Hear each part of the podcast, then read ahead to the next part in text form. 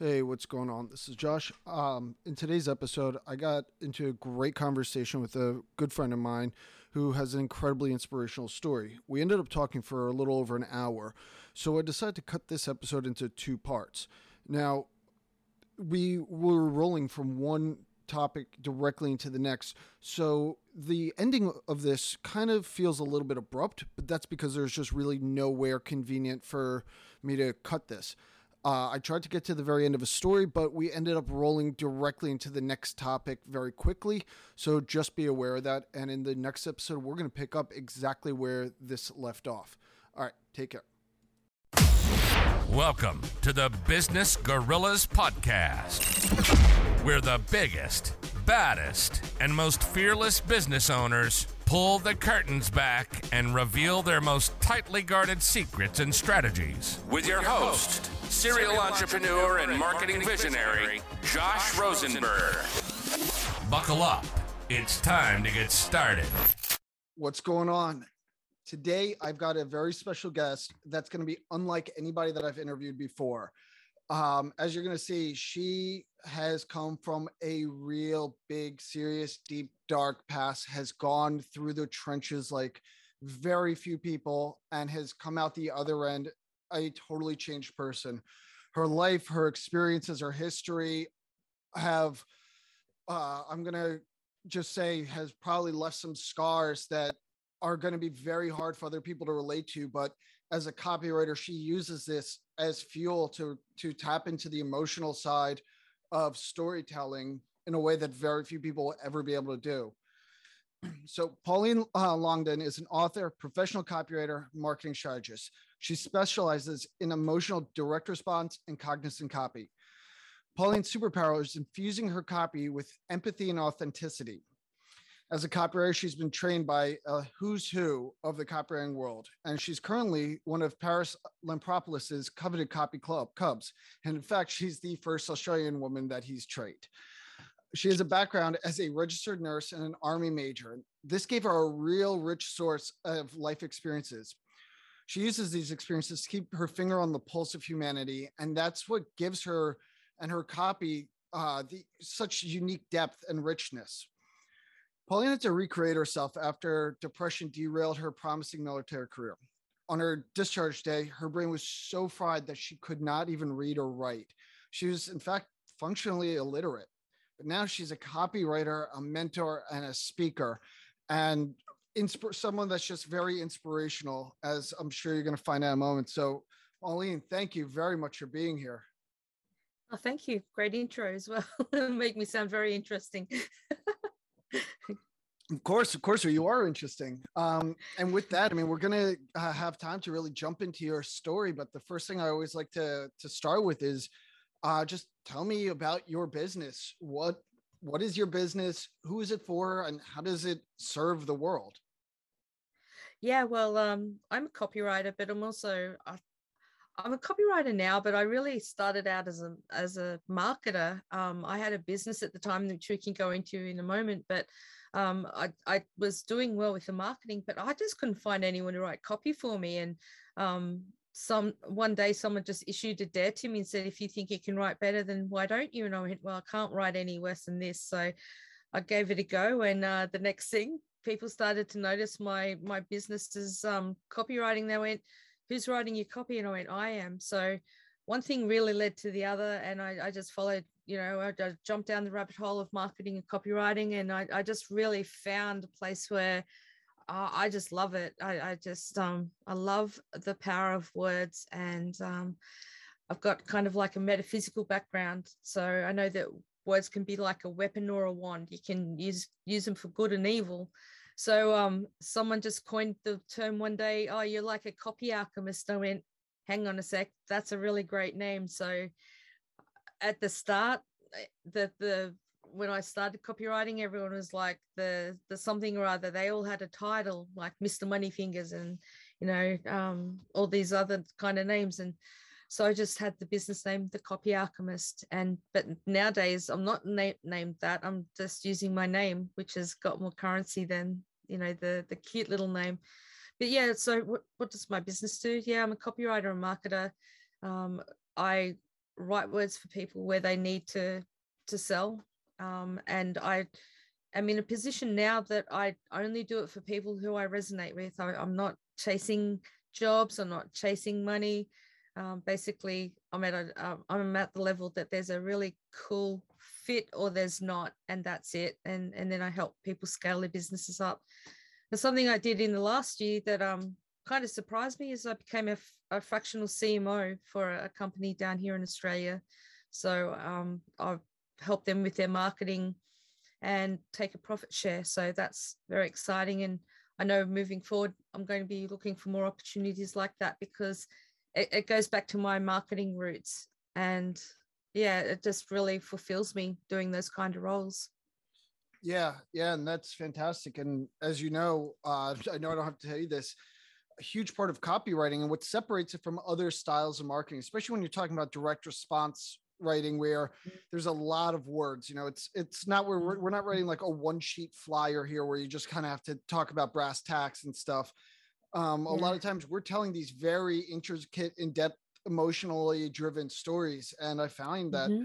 people that have had real struggles in their life are able to to talk about uh, struggles in their writing in a way that just comes off much more authentic because you know when you're down and you feel like you've been just beaten up you know what that feels like you know what that smells like you know what that tastes like you can remember mm-hmm. You know there being a, a metallic taste in your mouth maybe or just something smelled off like you know maybe no matter how much deodorant you use that day, your body was still excreting some sort of body odor that just it, it, comes from being in a really low place. And if you've never been in that place before personally, you can't bring that mm. out in your writing. And that's the level of of depth that a lot of times is required to really sell a product or service and make the reader feel a deep connection to it yeah so. exactly I, I totally agree with that I, I, I think there's a lot of people that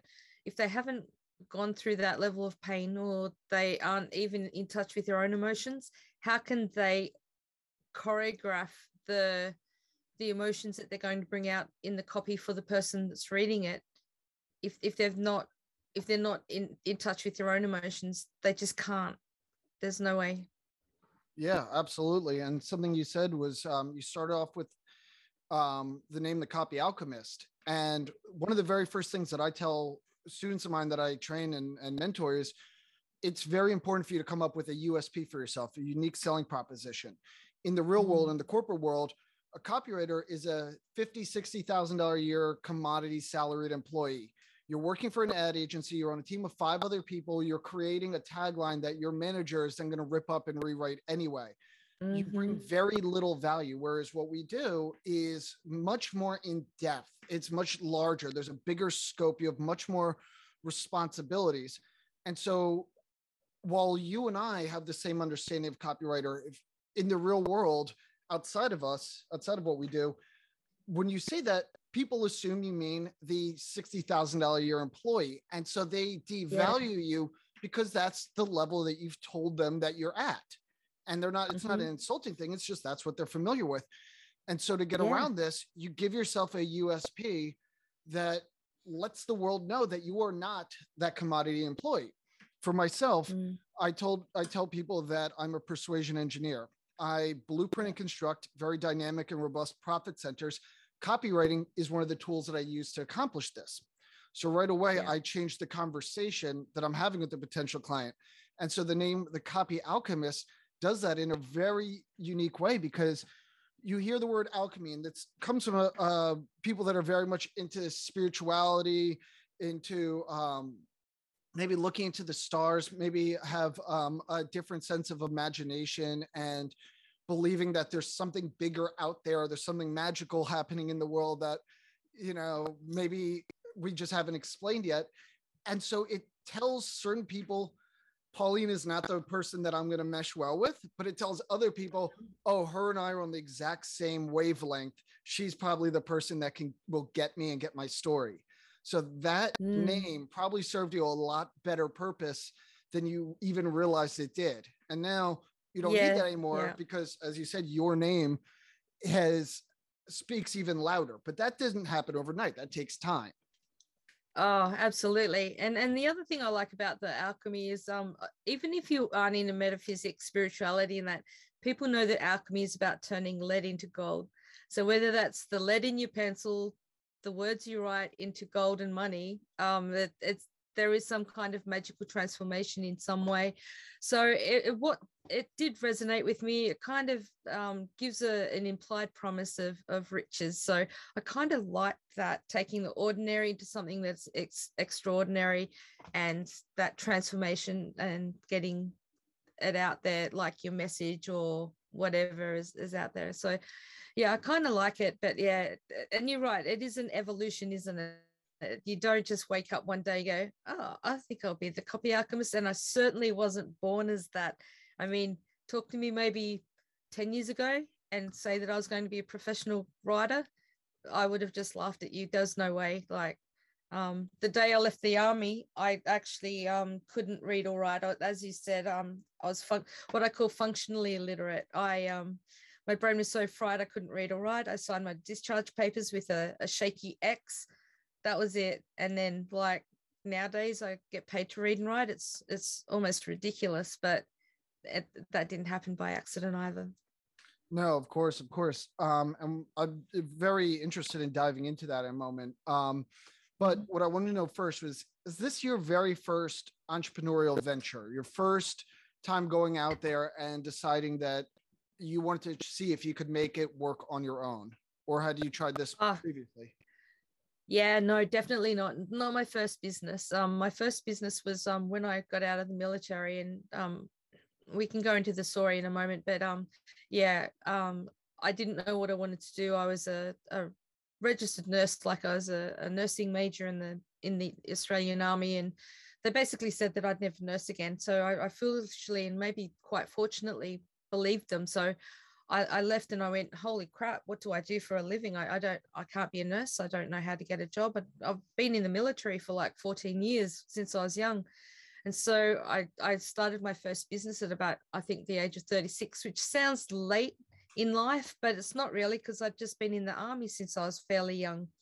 And so I, um, I just lazily bought a, a license for a, a company, kind of like a franchise, but not with as much support and um, I gave that a go, and that was in like business services and and things like that. No experience, so guess what happened? It failed, like because I didn't know what I was doing. You know, um, I followed that, you know, uh, build it and they'll they'll come kind of um, thing, and I built it and no one came, so it failed. And so then after that, um, I decided to do another um, venture that was more in alignment with my healing process with um, overcoming major depression and getting my life back on track. And so I, again, it was um, I I started. I didn't really know what I was doing. Got it up to a really good level. Um, I was a very popular teacher. People were traveling from overseas to Australia to be taught by me. Back in the days before Zoom, um, there was Skype. So I was doing Skype sessions and phone calls all around the world to do like therapy on people. And that was really successful. And um, and then I couldn't find someone to help me scale it up. So that's where I had to basically um, learn how to be a marketer and copywriter. And you know what? That was a that was a game changer. Finding those skills actually helped me to scale up that business. But then something weird happened. I didn't want to do that anymore. I actually really liked the creative world that I was in. And I love marketing. I love human psychology. I, I love working at how to sell people things but i also like to do it ethically just a, a disclaimer there yeah yeah i mean I we'll never ever ever talk about selling somebody something for the sake of making a dollar if exactly yeah i'm a strong believer that if I, am going to sell you something i want to make sure that it, it, it's for your own betterment it leaves you off yeah. better than i you know than i found you um yeah you know yeah. so there's that's one of the the ethical questions that a lot of people that are not in the world of sales or marketing always have for me and i'm sure for you too. And mm-hmm. i was like well mm-hmm. yeah i mean i could take my writing skills and i could probably figure out how to sell heroin to children if i really wanted to but i'm not about to fucking do that. You know exactly. Yeah. Yeah. Uh, so I know um, you just m- mentioned that you'll you were told you'll never be a professional nurse again, but having that background and that skill set, especially coming from the Mhm. military, where everything is very organized and compartmentalized, and everything goes in a very structured, step by step sort of uh, regimented pattern, has that skill set helped you with being able to start and run your your own business? Oh, absolutely. I mean, I think um, being a, well, kind of like a solopreneur or whatever, working for yourself, you have to have some kind of business, especially if you want to get anywhere, if you want to, you know, scale it up to any any significant amount. You have to be a self-starter. You have to have some kind of discipline there. You have to, you know, are there days that I get up out of bed and I don't want to write, or if I don't want to, you know, because I do coaching and, and that kind of stuff, um, or get on a Zoom call with a client there are days that I don't want to do any of that, but are there days that I do that when I don't want to? Absolutely. But yeah, it's just like snapping yourself out of it. I mean, when I was in the military, no one wants to do a great big, like, you know, route march where your feet are bleeding and, you know, you just feel like you're going to fall over and die. But somehow you get to the end goal. So um, I think that discipline and just um, resilience has given me the the edge to do things that other people won't do. For example, like I'll before Corona shut down the world and I, I was traveling to America, you know, quite a few times a year. I do things and I connect with people that and I'm in Australia, I, I would connect with people that people in the same freaking city haven't connected with. They're too lazy. You know, they they won't go out of their own way for their own success. It's so frustrating, but it's frustrating, but at the same time, it's good for me because it just shows that I'll go the extra mile. So I think that training helped me with my attitude. But as for nursing and being in the military, I think it's really helped me to um, know how to read people as well. You know, a nurse can preempt a lot of needs of their patients. Like you don't wait for someone to have a cardiac arrest in their bed before you call the doctor, which you know um, there's always there's always like tells that something's going to happen which always would frustrate the doctors. They come in and you'd say oh that patient they're not very good. They i think they're going to arrest any moment now. And they go well call me when they do because i don't see any signs that they're they're going to. So then they no sooner walk out of the ward and you just like you didn't even have to ring them. They were like in earshot. Go uh, doctor that would be now. And we'd call in the crash cart and you know revive the patient. But i think those skills as a nurse have just made me more empathetic as well that you know i think everything that we've done in in our life up until now josh is is valid if you know how to use it and package Sure. it up Sure. Yeah. And one of the things that separates people that are very successful from those that aren't is a single word accountability. I mean, yeah This is the main reason why uh, most personal trainers, the clients that they train, are already in good shape. They don't need that personal trainer to show them how to use the machine. They know what they're doing. Mhm. It's having being accountable to showing up at a specific time and place and staying at that gym for an hour or so. And Mhm. when you're doing your planks and whatnot, that trainer is going to force you to stay there for the full minute or two minutes. Whereas if you're on your own, you could cheat. So you're you're being held accountable to that. This is also the reason that nobody flosses their teeth. you know, Mhm. you might start, you might go to the dentist for your cleaning and come back and he's told, you know, the dentist told you you need to floss every day and you do for the first two days and then you never do it again. It, it's Yep. for that. And people, I know a lot of people that have military backgrounds, it's now part of your DNA that you're going to be accountable to yourself. yeah Mhm. Um, and when you know I wake up and there's days where I don't feel like working, as I'm sure you don't, if I have calls scheduled, I'm accountable to whoever's on the other end of that call, that client or whoever that is. So I'm going to take that call. But what I noticed for myself, and I don't know if you're the same way, is I might have been writing my ass off for the past day, two days, three days, and I my brain is just fried. And I know that if I push myself and I try to keep writing, I'll sit there for hours and I will get one sentence in and I'll have to redo it the next day. So what I allow myself is a sick day. And I say I came down with a case of the fuckets. And I will do literally anything else. Sometimes I just won't work at all. I'll take my calls Yep. if I have any, and then I'll just go out and run some Yep. errands or something else because it serves everything better to give myself that day off and let my brain Mhm. rest and recover and then come back. And I Yeah. see I see too many people, especially younger writers, that will push through and they end up producing inferior quality work as a result. Oh, I agree. You um definitely um that's something that I've learned along the way, Josh. I, I love that you bring it up is that how to work with your brain instead of against it and don't force it to do shit that it doesn't want to do like because when you force it to do shit, it does shit. You know, it Yeah. like as you said, you know, you could sit there for hours and, and produce one sentence, but I guarantee you will have to rewrite that. So why even bother? And you know, and you know what? The worst thing that I see in the industry is that people hand that copy to clients, and then the clients are going, "Oh, wow, copywriters suck," and it's like, no, Yeah. that copywriter sucks. They've got no work ethic, and now they're giving us all a bad name. So, and so then usually what happens to the poor client is that they have to pay for copy twice, and I I detest that. Yeah, because what regardless of whatever the two price points are, the previous copywriter and you, whatever your your price point disparity is, they've already left a bad taste on clients' mouth. So now you have to do damage control. Exactly. Yeah. Yeah. You know, it's Yeah. it's like if um you hired a contractor to do work on your house and they do a lousy job and it needs to be done again. Well, yeah. you don't want to have to pay full price plus, you know, probably a higher rate because somebody new has to come in and undo what the previous person did and then do it right, which is going to cost more. Yeah. So you're going to try and justify hiring someone to do it for less. And again, it just it doesn't work. So you're you're 100% right with that. Um, Mm.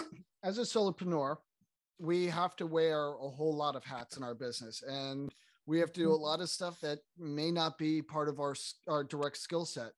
Uh, with that, is there any like one thing that you think that you do for your own business that moves the needle more than anything else? Um, I think um, I guess with all all the things that I do, um, one of the things that moves the needle for my own business is to get out of my own way and get people to do what I'm not good at. Like my partner is very good at the financial side, the um, the back ends, the systems, and that.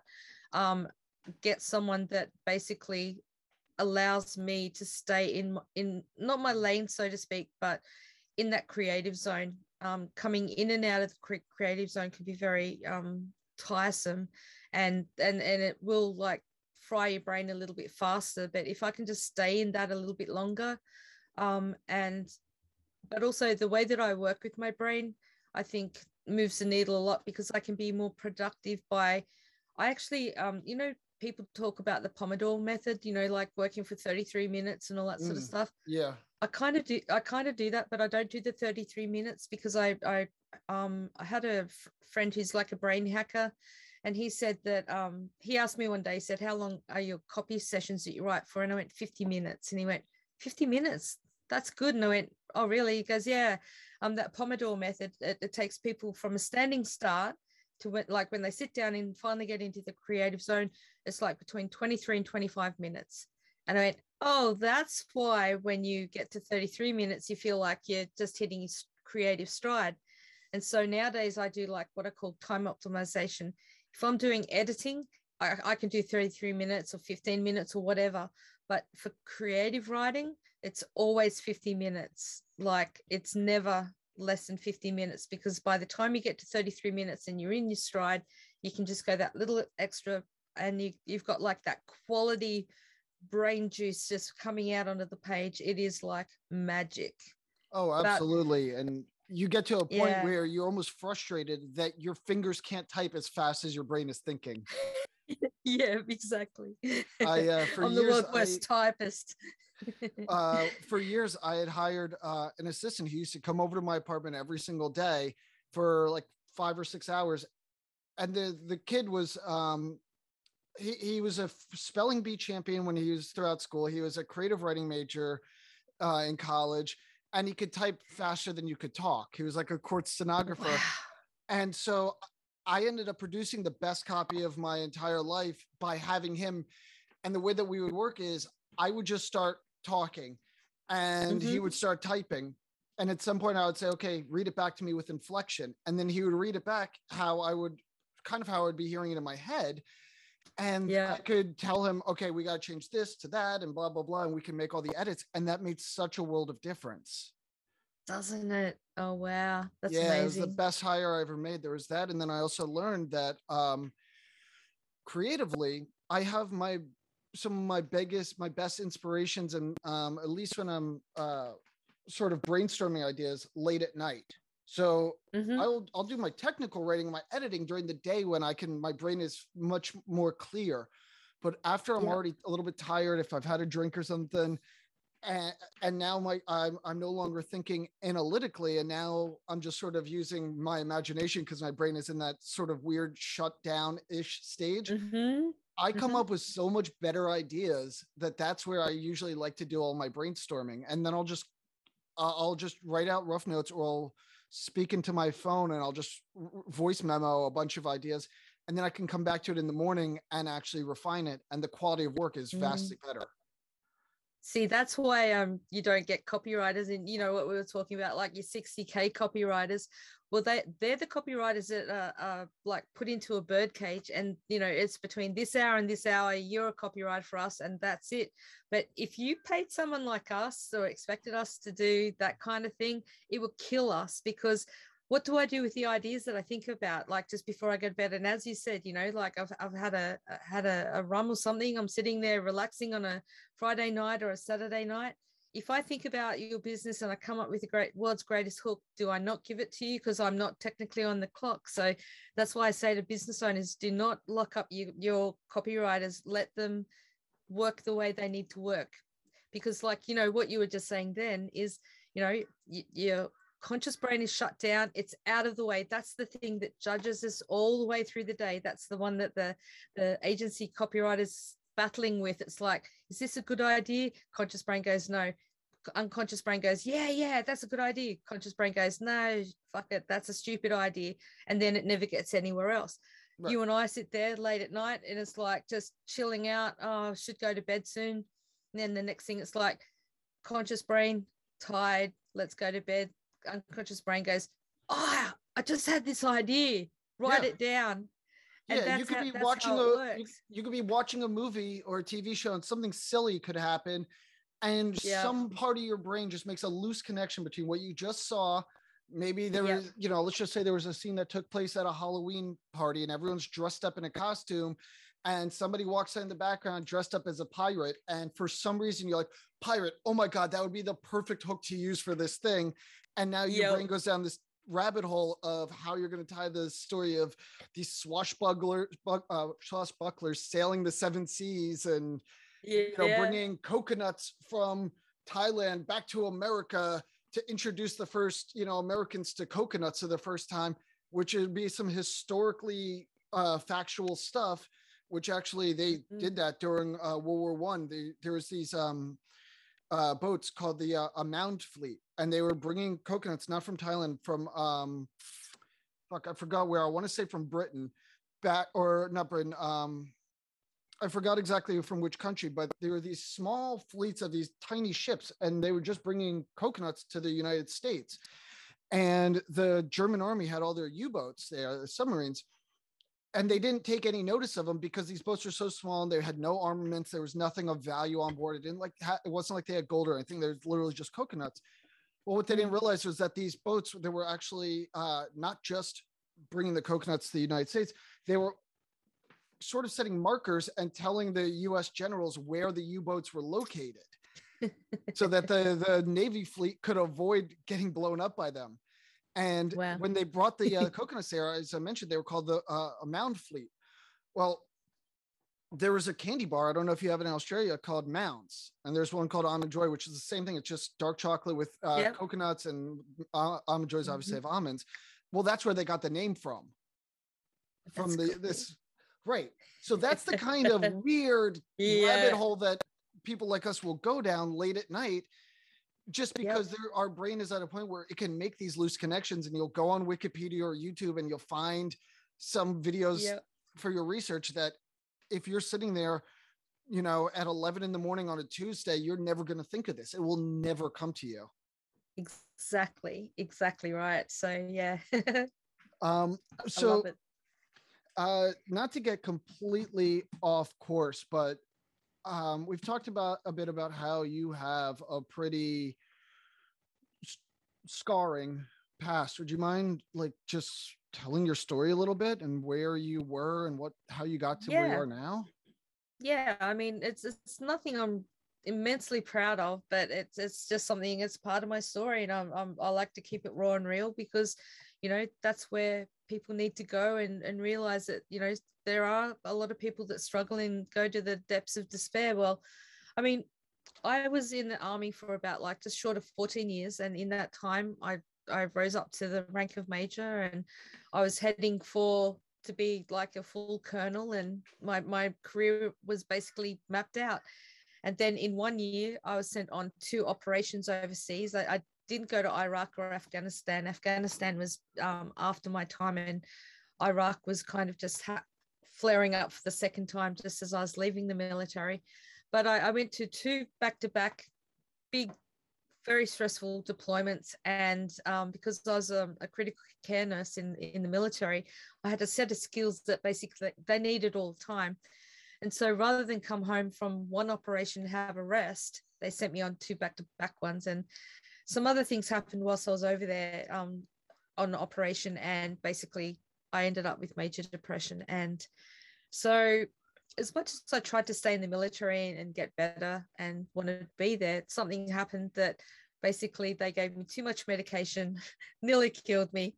Um, and I just and then they covered it up and I just went holy shit you don't care about me I'm just a number. So um, although I I do want to die I don't want to die like that because it was um, they they gave me a, a condition called serotonin syndrome which is I, I used to joke and I said it's almost like I got more serotonin in my blood than blood so there's something going on here they wouldn't believe me until I you know nearly died anyway, so I, I, just then at that moment just went, you know, fuck this, I'm out of here. I'm, so, so they said to you, uh, a trained career nurse, you don't know about your own body. Yeah, pretty much. And it's like, wow. And anyway, and then they were going to um, do that um, electroconvulsive therapy on me. And I just went, no, we're not doing that. I do not consent. And it was like, too bad you're in the army. And I went, no, I'm not doing that. I'm taking discharge. And you know what, Josh, I'm glad I did because that stuff just really you know fucks with your brain bad so um i took discharge and then um but somewhere towards the end of my discharge they said oh by the way you're never going to nurse again. And i just went well shit. I've been a nurse since i was like in my teenage years. Like at that stage i'd been like a nurse for 20 years. I'd been in the army for like 14 years. It's like they just totally took everything away from me. And so the day that i was discharged i could i realized i couldn't read or write. So I just went, you know, stuff it. I'm, I'm a total oxygen thief here. The world would be much better without me. So I decided that day that I would just drive into a tree. And a couple of months earlier, I, I had like a, that contingency just in case. I, I planned the tree, planned how fast I'd have to drive at it. Because if you're going to do something, do it right. And being a nurse, I knew that basically if you stuff it up, you're going to be a vegetable or you're going to be reminded of the of the poor choice that you made for the rest of your life so it's either you're all in or you're all out so that day i i um drove out of the army barracks and started to drive towards where that tree was. And then just as i went around the corner of where it was i started to speed up as as i'd planned. And um, as i'm driving towards the tree the weirdest thing happens. And um, I'm, I'm moments away from, and you know taking the last breath. And the next thing this i don't know how it happened what it was but just this voice screamed in my head stop the fucking car it's like really urgent and then i just went what the hell? I just like snapped out of my death trance and just like slammed on the brakes and stopped just in time thankfully. Well not thankfully on the day. I was so freaking angry. I wanted to do it. I didn't want to be here anymore. But um yeah so basically i really wanted to kill myself, couldn't kill myself. And then the, the voice in my said, my, my voice, uh, sorry, the voice in my head pretty much said, you know, um, you know, you're going to fuck that up. You, you, if you're a fuck up at life, why do you think that you would be good at death? You're going to fuck that up too. And I just went, you know, you're so freaking right. So, So it wasn't even anyway- like a it wasn't even like a guardian angel handing you a gift. It was almost like one final fuck you to yourself almost.